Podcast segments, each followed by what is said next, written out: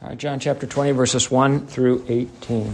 By the way, every time I read this, of course, I read it uh, exactly as it's printed here, but today I'm going to take out the word week because it should be translated as Sabbaths on verse 1 of chapter 20. And you'll find that is true in all four Gospels. Everywhere it's translated as the first of the week, um, the first day of the week, it really is the first of the Sabbaths.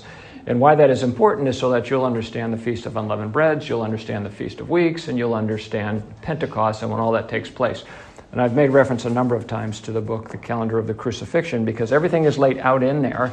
And so uh, when it says that they appeared on the first of the Sabbaths, that doesn't mean Sunday. It means the first week of Sabbath, as is counted towards the Feast of, um, of uh, Pentecost, which we'll get to when we get to Leviticus 23. Um, so, Lord willing, um, we'll get there. So, let's now read um, John chapter 20, verses 1 through 18. The first of the Sabbaths cometh Mary Magdalene early, when it was yet dark, unto the sepulchre, and seeth the stone taken away from the sepulchre. Then she runneth and cometh to Simon Peter and to the other disciple, whom Jesus loved, and saith unto them, They have taken away the Lord out of the sepulchre, and we know not where they have laid him. Peter therefore went forth, and that other disciple, and came to the sepulchre. So they ran both together, and the other disciple did outrun Peter, and came first to the sepulchre.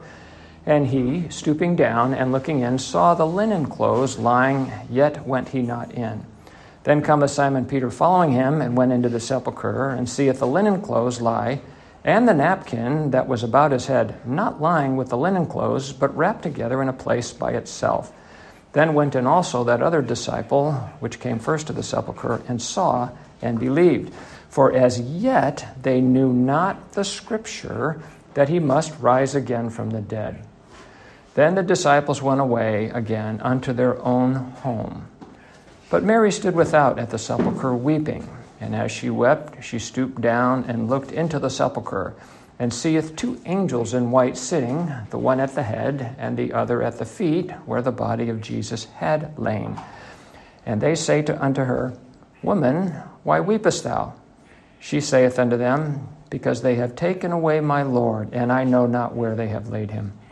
And when she had thus said, she turned herself back and saw Jesus standing, and knew not that it was Jesus. Jesus saith unto her, Woman, why weepest thou? Whom seekest thou? She, supposing him to be the gardener, saith unto him, Sir, if thou hast borne him hence, tell me where thou hast laid him, and I will take him away. Jesus saith unto her, Mary. She turned herself and saith unto him, Rabboni, which is to say, Master. Jesus saith unto her, Touch me not, for I not yet, for I am not yet ascended to my Father. But go to my brethren and say unto them, I ascend unto my Father and to your Father, and to my God and your God. Mary Magdalene came and told the disciples that she had seen the Lord and that he had spoken these things unto her. And all God's people said, Amen. Amen. Our Heavenly Father, we pray thee now that you would open our eyes that we might behold Jesus and open the scriptures unto us that we might see him and the work that he hath accomplished on our behalf to reconcile us unto the Father and have eternal fellowship with him. In Jesus' name we pray. Amen. Amen. Um, the title of my sermon this morning is Christ, the Promise of God. Um, you may have noticed a uh, theme in the hymns we are singing this morning, but you'll find allusions to there to the promises of God. And our last hymn, indeed, will be standing on the promises of God. There are lots of promises in scriptures, but there's really one promise that um, is of import to us because all of the promises are um, to be found in Christ. And so Christ the promise of God is the title because the resurrection is in Christ. Jesus says of himself in uh, John chapter 11, I didn't put that one on here, um, handout there, John chapter 11, verse 25, but this is where you should be thinking in your head here, John chapter 11, 25 and 26. Jesus saith unto her, I am the resurrection and the life. He that believeth in me, though he were dead, yet shall he live. And whosoever liveth and believeth in me shall never die. Believeth thou this? That's a question that God um, asks everyone is do you believe this? We are commanded by God to believe the gospel. And the question is, do you believe the gospel? Do you believe that uh, you shall have eternal life in Christ? So you do, do you believe that Jesus is um, the Messiah? So that's a question that every person needs to ask themselves. In 1 John, the Lord tells us that he, hath, he that hath the Son hath life, and he that hath not the Son hath not life, and indeed the wrath of God abides on them. So it's very important that we appreciate and understand that Jesus is the resurrection and the life. He is the way, the truth, and the life. There is only one life to be had, and that's eternal life, and it is in Christ. It is a person. Hence the title, Christ, the promise of God. So I've I'm going to do a little cleanup this morning because we've gone through this section of John chapter 20 a number of times, sharing some interesting things. Um, and I want to back clean up and pick up some of these other verses which have interesting things as well. But for the benefit of our visitor, I want us to appreciate that you'll notice the peculiarity of what, the, uh, what is seen in the tomb. And it is what is seen, of course, is the linen clothing that Jesus was buried in, and it's folded up nice and neat. So we can appreciate that Jesus rose from the dead when he had accomplished the redemption of his people that the priest would do on the Day of Atonement. And like the priest on the Day of Atonement, when he had accomplished uh, what was set before him, he would fold up and his linen clothes and leave them in the tabernacle. And so Jesus has done that. He is our high priest, and having accomplished the high priestly duties, um, he has folded up his linen clothes, and they are set in such a way that we would appreciate that it was done with determination him having accomplished everything. And then when Mary looks into the tomb, she sees something that the disciples did not see because God reveals himself differently to different people. He gives different people uh, more revelation than other people because that's the way he works according to the measure of grace that is in him. She sees the two angels, one at each side of the place where Jesus laid. And we can appreciate and understand that she's looking at the true mercy seat. The mercy seat, of course, which was in the holiest of holies, had the Ark of the Covenant over which were two angels, and she's looking at that. She's seeing two angels, one at either end. She's looking at the true mercy seat, the uh, true mercy seat where God accomplished the redemption of men. So, again, we can appreciate that Christ is our high priest as we go through this here. Now, she is surprised. Um, maybe that's not technically the right term, but she's distraught, would be a better word, because she's weeping. Jesus is not there. The disciples come and they find also that Jesus is not there. And so we get down to verse 9, which is one of the verses I want to pick up today, and says, For, for as yet they knew not the scripture that he must rise again from the dead. Well, I think to myself, why didn't they know that? I mean, Jesus had been walking with them for three and a half years, teaching them um, extemporaneously, of course, things that he was sharing with them, but he was also pointing them to Scripture and he was quoting from Scripture. And uh, we should appreciate in 1 Corinthians chapter 15, um, the first five verses there, that um, the Lord in there is setting forth the gospel. And he's setting forth the gospel according to the Scriptures. So he says, Moreover, brethren, I declare unto you the gospel which I preached unto you, which ye also have received, and wherein ye stand by which also ye are saved, if ye keep in memory what I have preached unto you, unless ye have believed in vain. Verse 3 For I delivered unto you, first of all, that which I also received, how that Christ died for our sins, how? According to the Scriptures, and that he was buried, and that he rose again the third day, according to the Scriptures. And then in verse 5 it says, And he was seen of Cephas and then of the twelve. Well, of course, Christ was first seen of Mary, but he makes a point here that he was seen first of Peter. Peter is the one of the people that has run to the tomb here, and Peter's the one who does not yet know um, what the scriptures had said, and they did not yet believe what the scriptures had said that he must rise again from the dead. Now, I want to contrast that with, because it says, they knew not according to the scriptures. But you'll recall back in Matthew uh, chapter uh, 16 that the Lord had shared all of these things with them, that he indeed was going to rise from the dead. So when he's walking with the disciples in uh, Matthew chapter 16, he asks the question here Whom do men say that I, the Son of Man, am. It's kind of interesting there because he kind of gives them the answer while he's asking the question Who do, um, Whom do men say that I, the Son of Man, am?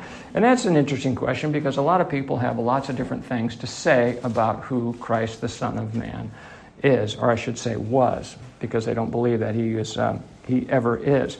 So they answer the question well, some say that, he, that you are John the Baptist, some that Elijah, some Jeremiah, or one of the prophets. And then he drills home to the heart in verse 15. He says, But whom say ye that I am? And that's an important question. Who do you personally say that Jesus is? Do you believe that he is the Son of God? Well, Simon Peter answers the question in verse 16 Thou art the Christ, the Messiah, the anointed one, the Son of the living God.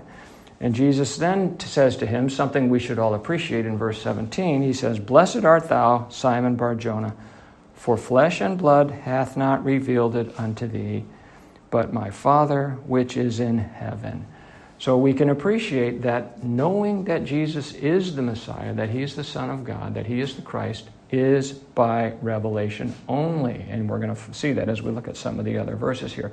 That is only by revelation that we can appreciate and understand that. You recall in 1 Corinthians chapter 2 talks about that. That the flesh, uh, the fleshy spirit of man can only understand the things of the flesh. And to them, the things of the Spirit are foolishness unto them. They don't understand it, they don't apprehend it. The carnal mind is at enmity with God. So God has to reveal Himself um, to people before they will understand and appreciate who He is. So, as the conversation continues with um, the Lord, as they continue in their walk, we get down to verse 21, and it, the scripture tells us From that time forth began Jesus to show unto his di- disciples how that he must go to Jerusalem. Not that he's going to go there, you know, like this is just part of uh, one of the places he intends to walk through, but he must go to Jerusalem and suffer many things of the elders and chief priests and scribes, and be killed and raised the third day. So he must go to Jerusalem, he must suffer these things, he must be killed, and he must be raised again the third day.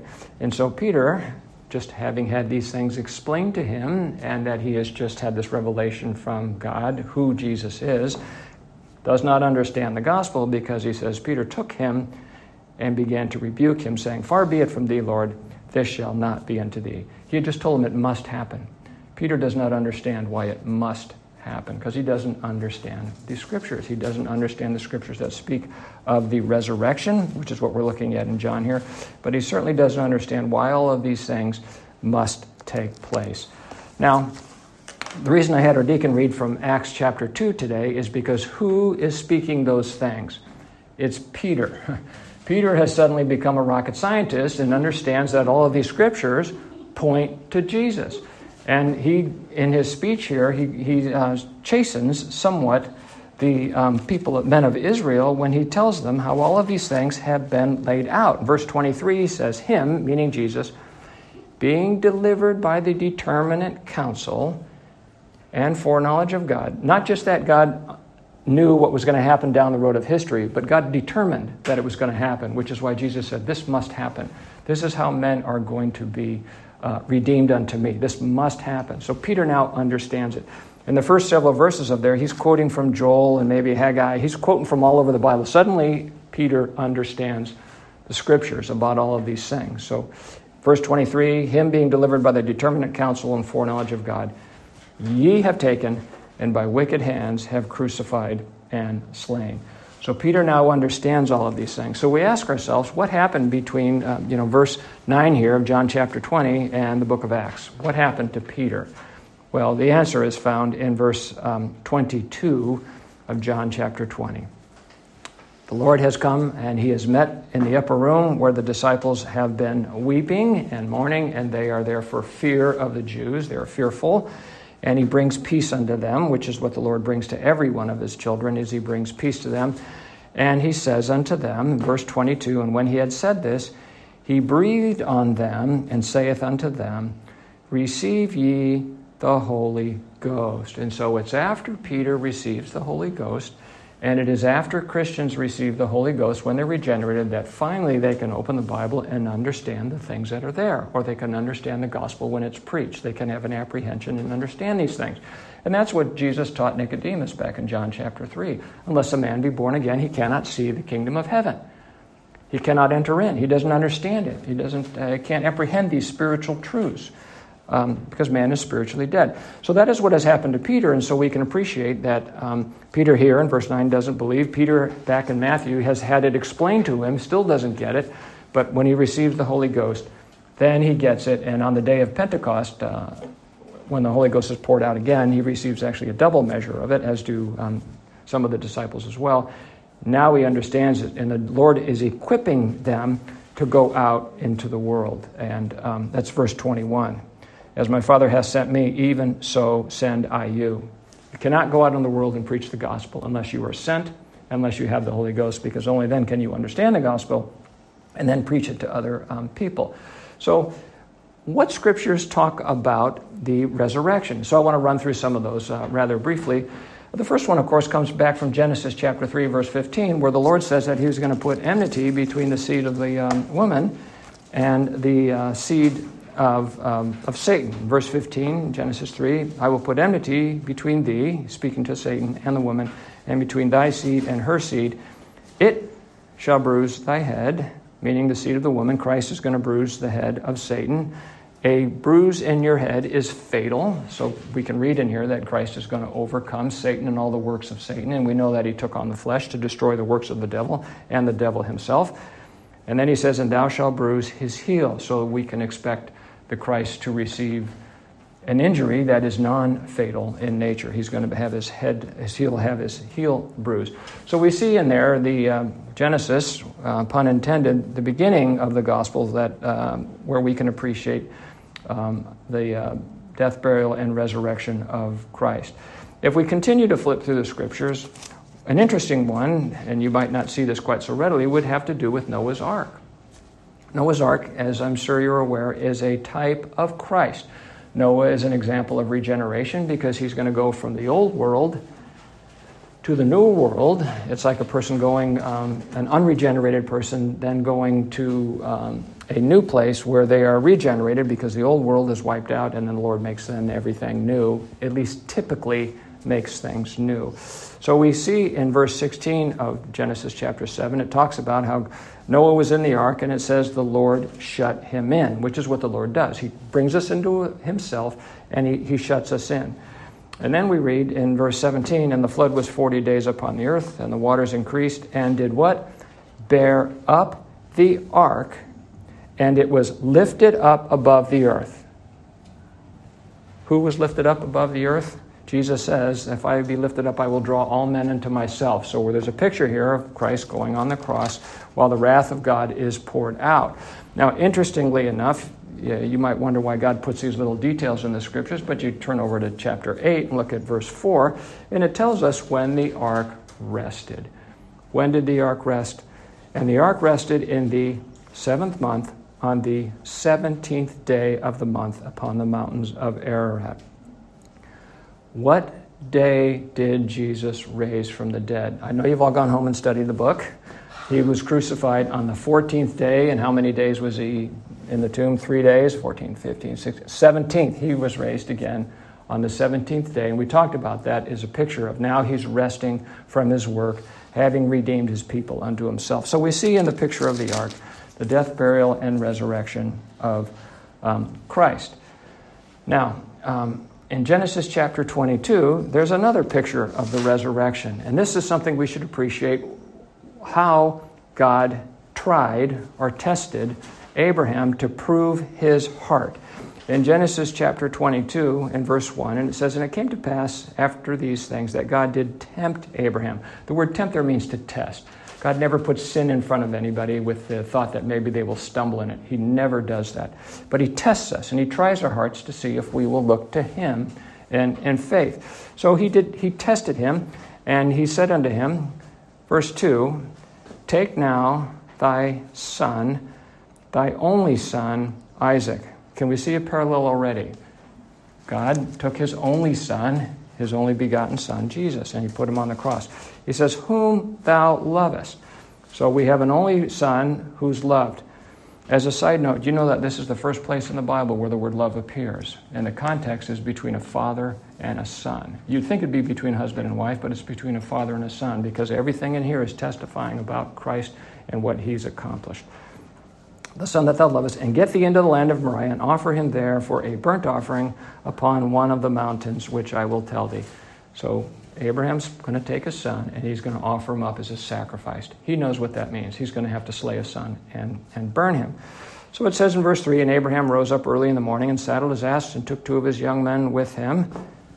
Think one person on either side of Christ on the cross. He's already starting to lay out a, a loose picture here.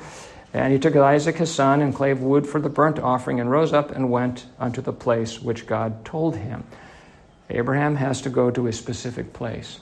Jesus had to go to Jerusalem. Verse 4 Then on the third day, oh, three days are involved here, Abraham lifted up his eyes and saw the place afar off. Where's he looking? He's looking to glory. Verse 5 And Abraham said unto his young men, Abide ye here with the ass, and I and the lad will go yonder. What took place on the cross was between God the Father and God the Son, and only between God the Father and God the Son. He was going by himself with his Son. He says, We will go yonder and worship. And pay attention to the next four words and come again to you. We're going up. I'm going to slay my son, and we are coming back to you. Obviously, he believes that his son is going to be raised from the dead. He understands the promise of God that through his son shall come the Messiah. If Isaac come not back with him, then there will be no seed through the promised one, through Isaac, and there's no Christ. So he, he knows that Isaac has to come back. So in verse 6, 6, it says, He took the wood of the burnt offering and laid it upon Isaac his son. Isaac's got a burden. He's carrying like a cross. It's obviously firewood, but you can see a picture of Christ here. He laid it upon Isaac his son, and he took um, fire in his hand and his knife, and they went both of them up together. So as we get up there, then we see in verse um, 8, my son, he's answering Isaac's question God will provide himself a lamb for a burnt offering. So we're seeing in there that this idea of substitution, that he knows that Christ is going to replace him. And as it continues here, that when he's fixing to slay his son, that God stays his hand and he looks behind him and he beholds a ram caught in the thicket by his horns. Who is he seeing? He's seeing Christ. With his horns is symbolic of power, and they're caught in a thicket. Thicket represents sin. We recall that Christ had a crown of thorns laid upon his head. So we see this wonderful type, and the book of Hebrews gives us the commentary on that when it says that Abraham received in type his son back from the dead. So the Bible helps us to appreciate that. What is set before here is what took place with respect to Christ, and the resurrection is in, in view here. So again, we have scriptures where the Lord is teaching us all of these wonderful things. Now, you get to Job chapter 19, and Job says very plainly what his expectation is. Though he's in the midst of this terrible trial, he's lost his children, He's lost all of his material goods. He's been stripped away of everything a person can be stripped away from except Christ. He's still leaning on the promises of God, and that's what this trial is all about. Uh, the Lord is demonstrating to Satan that no matter how much a man suffers in the flesh, if he's a Christian, he will not curse God. So we get to verse 25 of, of uh, Job chapter 19, and here Job says, For I know that my Redeemer liveth, and that he shall stand at the latter day upon the earth. There's going to be a new heaven and a new earth, and Christ will stand on the latter day. And though after my skin worms destroy this body, so you can think of somebody being utterly consumed by worms, dust thou art, dust thou shalt return. After all of that takes place, he says, And though after my skin worms destroy this body, yet in my flesh shall I see God. He knows that he's going to be resurrected, he's going to receive a, a glorified body. And then he says, verse 27, in 26, I shall I see God. He's going to see God face to face in a resurrected body. Verse 27, whom I shall see for myself, and mine eyes shall behold, and not another, though my reins be consumed within me. irrespective of what happens to me and how much I suffer, though I go to the grave, I know that I'm coming back with a glorified body and that I will see my Redeemer because he ever lives. And that's a hope that every Christian has that no matter how difficult this world becomes, no matter how many trials and tribulations we suffer, um, we will stand in glory and behold the face of our Lord and Savior in a loving way. Um, in Psalm 17 15, the Lord says very plainly there in Psalm 17 15, He says, As for me, I shall behold thy face, that would be Christ's face, in righteousness. I shall be satisfied when I wake with thy likeness. We are being conformed to the image and likeness of Christ, who is the Son of God, and indeed who is God. And this is a promise here that we will, when we wake, we will be like him. And uh, 1 John says that, for we shall know him as, as he is.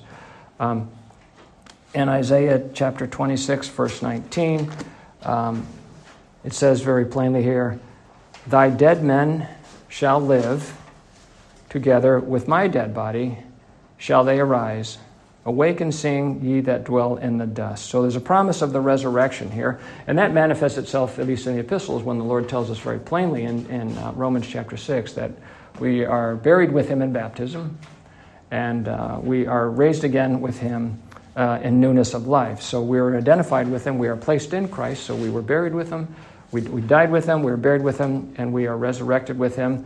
And interestingly enough, we are ascended with him as well. And you notice in John chapter 20 there, he doesn't tell Mary to go tell the disciples that he is risen from the dead. He says, Tell them that I ascend. Tell them that I ascend. And that's different than just being raised from the dead because he's going up to glory. And when he's in glory, of course, he will ever intercede for us as our high priest.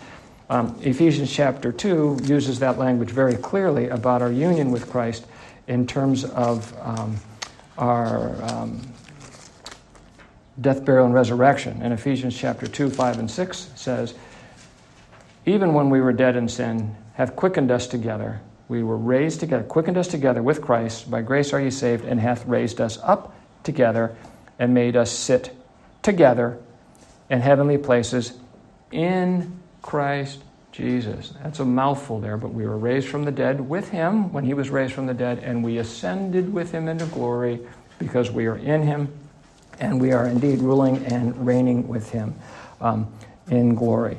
Uh, Daniel chapter 2, verse, uh, excuse me, Daniel chapter 12, verse 2, verses that you probably have read before. It's a very clear language uh, about the resurrection. It says, Many of them that sleep in the dust of the earth shall awake, some to everlasting life, and some to shame and everlasting contempt. So in the final resurrection, some people are going to glory, the sheep on the right, and some are going to eternal destruction the goats on the um, left. Now, when the Lord is speaking to a wicked and perverse nation, he says, The only sign I'm going to give you is the sign of Jonah the prophet. As Jonas was in the belly of the whale three days and three nights, so shall the Son of Man be in the heart of the earth three days and three nights. So we have a tendency when we read that to go, oh, okay, so it's going to be three days and three nights, and that's all we need to consider when we consider Jonah. But if you look at Jonah, and I put your references there, chapter 1, verse 17, first of all, we should appreciate how did Jonah get in the belly of the whale? How did he get into the water? Remember, he couldn't jump in. He had to be picked up and thrown in. And he told that to him. You guys have to pick me up and cast me in, something they were reluctant to do. But that's the way it had to be. Christ had to be taken by wicked hands and crucified. I mean, he wasn't going to drive nails through his feet and hang himself on the cross, but it had to be done according to the scriptures. So, we read in verse 17 of Jonah chapter 1 that the Lord had prepared a great fish to swallow up Jonah. By the determinate counsel and foreknowledge of God, ye have taken with wicked hands and crucified. And Jonah was in the belly of the fish three days and three nights.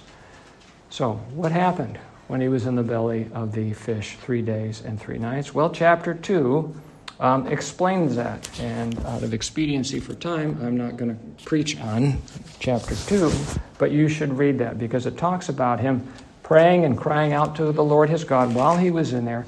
It talks about him being down, carried down uh, to the belly of hell, in verse 2. It talks about how he is in the midst of the deep and how he's got um, seaweed uh, wrapped around his head, which is like unto the Lord having a crown of thorns wrapped around his head. It talks about his expectation. He's looking unto Christ, God, the holy, um, the holy temple, which of course Christ is looking towards the church. It says talks about how um, for the um, I better go there. Hebrews chapter 12, verse 2. Jesus says here that for the joy that was set before him, what's the joy that was set before Christ? Eternal fellowship with you, the church, the redemption of the church. That was the joy that set before him. So, for the joy that was set before him, Jesus endured the cross, despising the shame, and now he's set down at the right hand of the throne of God. So, we read about that in Jonah chapter 2. So it's important to understand that and apprehend the truths in Jonah chapter 2 because that's what the Lord is referring to. It's not just a simple thing. Well, he was, he was in a fish three days and three nights, and so I'll be in the, in the grave three days and three nights. But we should understand um, what took place there and the prayer that we read in uh, Jonah chapter 2 because it speaks about Christ. And then in verse 10, and the Lord spake unto the fish, and it vomited out Jonah upon the dry land. So he was raised again from the dead just as Jonah was spat out, the Lord was raised from the dead. So, after the, uh, we're back now in John chapter 20. After we see these things, after the disciples see these things, what does it say that they do? In verse 10, it says, They go again unto their own home. They go again unto their own home. Well, that's not where you want to go when you have seen Christ or um, um, what you want to do. They haven't seen Christ yet, but they should apprehend the promises of Scripture. That's not the home you want to go to. You want to go to the home that Christ has prepared for you. And what is the home that Christ has prepared for you? Well, you recall back in um, John chapter 14, verses 1 through 6, the Lord talks about how He has gone to uh, prepare a place for us. And we've already covered that section, but where did Jesus go to prepare a place for us? He went to the cross. That's where He went on the day of preparation to prepare a place for us. And he says, In my Father's house are many mansions. That's the house you want to go to, not your own home. You want to go to the Father's house. And so uh, the Lord says, Well, I'm going to go and I'm going to come back and I'll receive you unto myself, which is what he's going to do. And that's what he does when, of course, when he breathes on them and they receive the Holy Ghost. He's receiving them unto himself. He's becoming united with them. And so it says in Hebrews chapter 3, verse 6 it says that Christ as a son over his own house, whose house are we if we hold fast the confidence and the rejoicing of hope firm unto the end. So Christ is our house, God the Father is our house. They're all united together. The true temple is Christ. The true temple is God, and talks about that in the book of Revelation. So that's where we need to go. And that's where they're going to go when Christ receives them unto himself. But here it's interesting they say they go into their own home. The home we want to go to is Christ himself. Now, as we get down here further, as I talked about, that we are blind and cannot see the Lord or understand the Scripture without revelation from Him. So we see that Mary here, she's struggling. She looks, there's no, the Lord is not there. The woman, the uh, angels uh, talk to her, and she's brokenhearted because she too doesn't understand the Scriptures either. And so he refers to her, Jesus says to her in verse 15, Woman. So there's a conversation between the two, but she doesn't know who he is. She doesn't recognize him and you wonder why she wouldn't recognize him, but she doesn't, and that is common. People don't recognize him. We're going to see that on the road to Emmaus. Jesus walks with the disciples, and they ask him, Hey, don't you know what's going on here? And because he, he's asking the question, just like the Lord does to all of us, he starts to open our hearts up and he starts to prick us and get us to think about things. And so he does that on the road to Emmaus. And here, and he's asking her, Why are you weeping? And whom do you seek? Of course, he knows why she's weeping and he knows why she, uh, whom she's seeking, but he's bringing that truth out in her. And she shares with him her lamentation. She still doesn't know he is until Jesus says one word to her in verse 16. He only says one word, and that word is Mary. He simply calls her by name. In John chapter 10, the Lord has taught us about that. In verse 3, we see that He is the shepherd He's also the door. He's the porter of the door. But nevertheless, he says, He calleth his own sheep by name. God called every person here unto himself by calling them by their name. And it says, uh, and the sheep hear his voice. The sheep hear his voice, and he calleth his own sheep by name and leadeth them out. So the sheep, the true sheep, the uh, ones whom the Lord has elected unto salvation, they hear his name, they recognize his voice, and that's exactly what Mary did. As soon as he said, Mary, she gets it. I know who you are. um, you are my Lord and Savior. And so he does that to her just as he did um, to us. We, the scripture talks about how he, uh, you know, the very hairs of our head are numbered. He certainly knows us personally. We've talked about John 17 about how he has loved us from before the foundation of the world. There's an eternality with respect to the Lord's love for us. Everything that the Lord did and suffered, he did so for us because he loves us. That is the root uh, uh, motivation of all of these things here. Uh, Isaiah 43, verse 1 says the same thing about how he has called us by name. In Isaiah 43, 1, he says, um, Now thus saith the Lord that created thee, O Jacob, and he that formed thee, O Israel. Those are synonyms for Christ. Fear not, for I have redeemed thee and called thee by name thou art mine. That's a promise that we can all apprehend that Jesus has called us by name. No man can come unto the Son unless the Father with has sent him draw us. So we are drawn to the Lord. He calls us by name. Um, now, uh, I'm batting cleanup again. So we get down to verse 17, and that's a very interesting one. She recognizes him in verse 16. She calls him Rabboni, which is to say, Master. She knows that he is um, her Lord. And then, verse 17, the Lord says something very interesting. He says, Touch me not, for I am not yet ascended to my Father. So I want to talk about that for just a minute here. Touch me not. That's verse 17. Now you're going to contrast that with what you see in um, verse 27. In verse 27, he says to Thomas, Reach hither thy finger, behold my hands, and reach thither thy hand, and thrust it into my side, and be not faithless, but believing. And in Matthew 28, it talks about how they fell down at his feet um, and they, uh, they grabbed the Lord when they had seen him. Now, in uh, the case here with Thomas, that's eight days later. In the case of Matthew, um, it's the same day. It's Matthew 12, verse. Um, no, it's not there. It's going to be Matthew 28, verse 9, is what I made reference to. Matthew 28, verse 9. This is when he comes to them, and he says, And as they went to tell his disciples, behold, Jesus met them, saying, All hail. And they came and held him by the feet and worshiped him. So Matthew's teaching us one thing, which is true, that happened, and John is teaching us another thing, which is both true. I've shared with us why the Gospels are different. In Matthew, Jesus is presented as a king, and John, he's presented as, um, as God. So there's two things that are in, in view here. What's set before us here, interestingly enough, in John uh, chapter 20, is that one, first of all, we do appreciate that we no longer know Christ after the flesh, but after the Spirit. And so the relationship between Jesus and all the disciples is going to change. Change. He's going to go up and he's going to go into glory, and he's going to be there ever interceding on our behalf as our high priest, who's also our brother, which it says here in verse 17 as well. So let's keep that in, in, in mind here.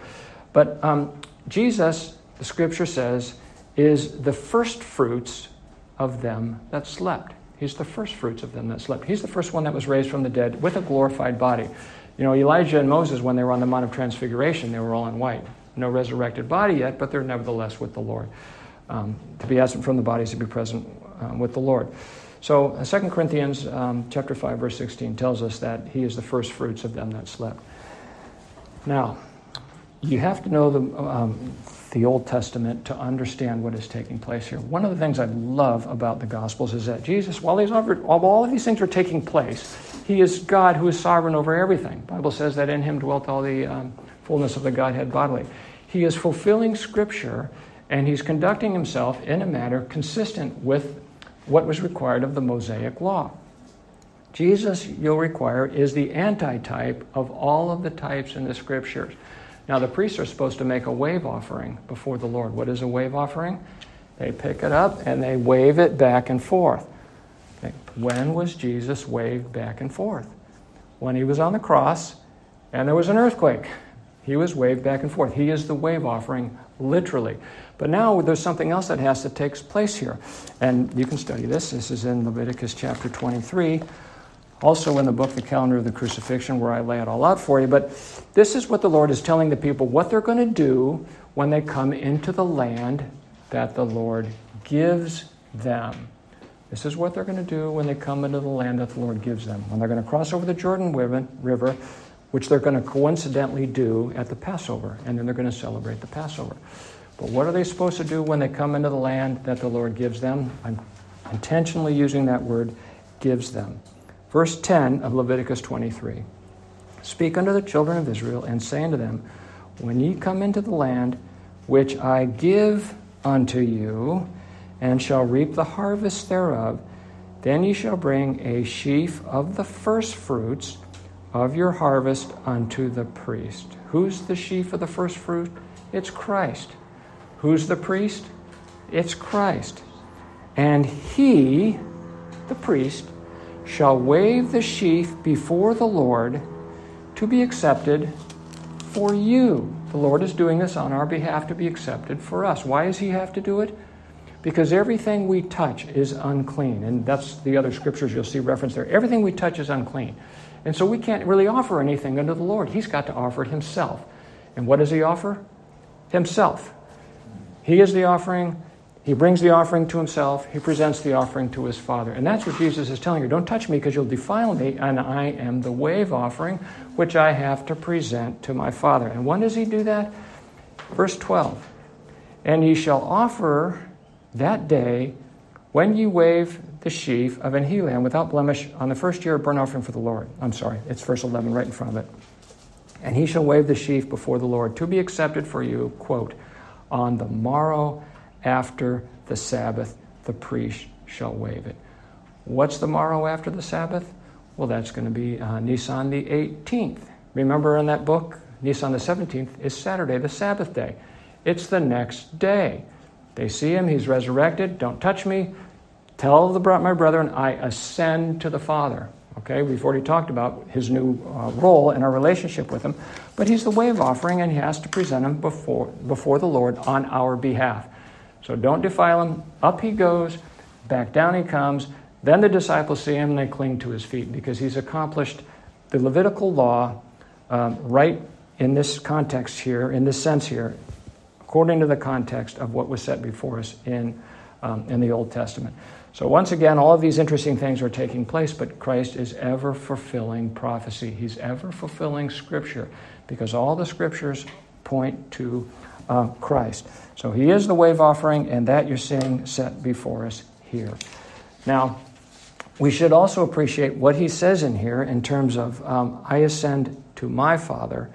Um, so go tell the brethren. So he is telling us here, the Almighty is telling us that you and I are his brethren.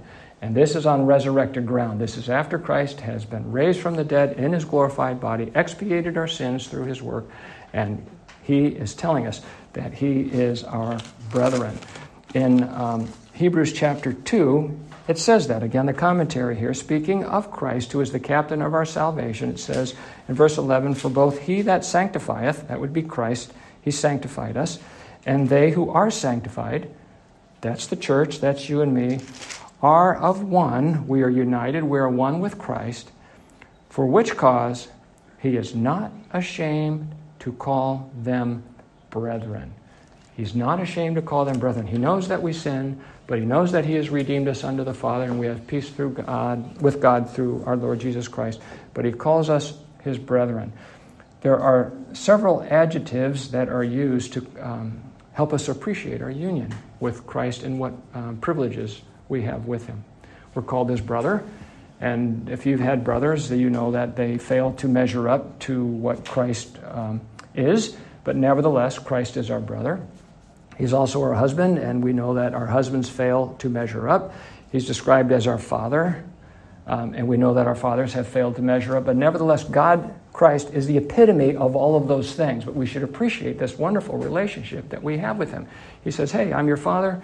He says, I am your husband and I am your brother. He is our kinsman. And uh, Pastor Owen will get to that in the book of Ruth, that he is our near kinsman. So we have wonderful privileges um, with him through the work that he has done to expiate our sins from us and to unite us with the Father.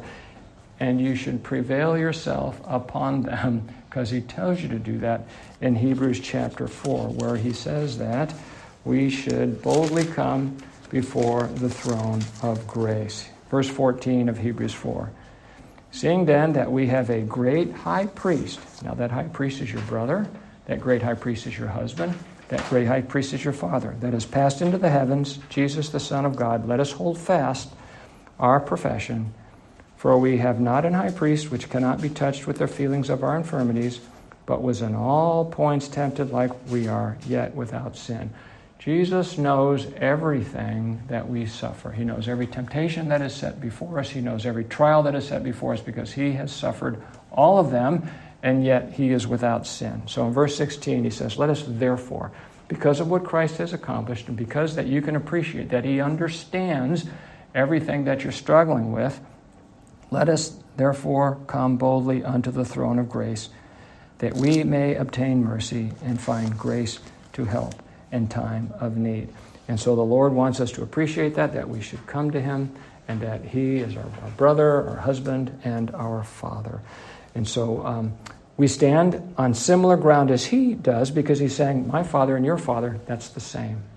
My Father and your Father. I tell them that I send to my Father and unto your Father, and that I ascend unto my God and to your God. Again, helping us to appreciate the unity that we stand um, on similar ground as he does because we are like him. He is the firstborn among many brethren.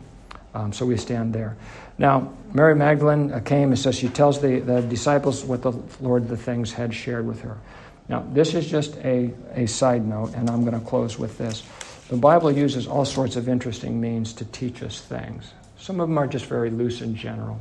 I shared with us uh, maybe last Sunday or the Sunday before that it's very interesting the, um, um, the fact that the women were the ones that were by the cross, the women's were the ones that followed him to the tomb.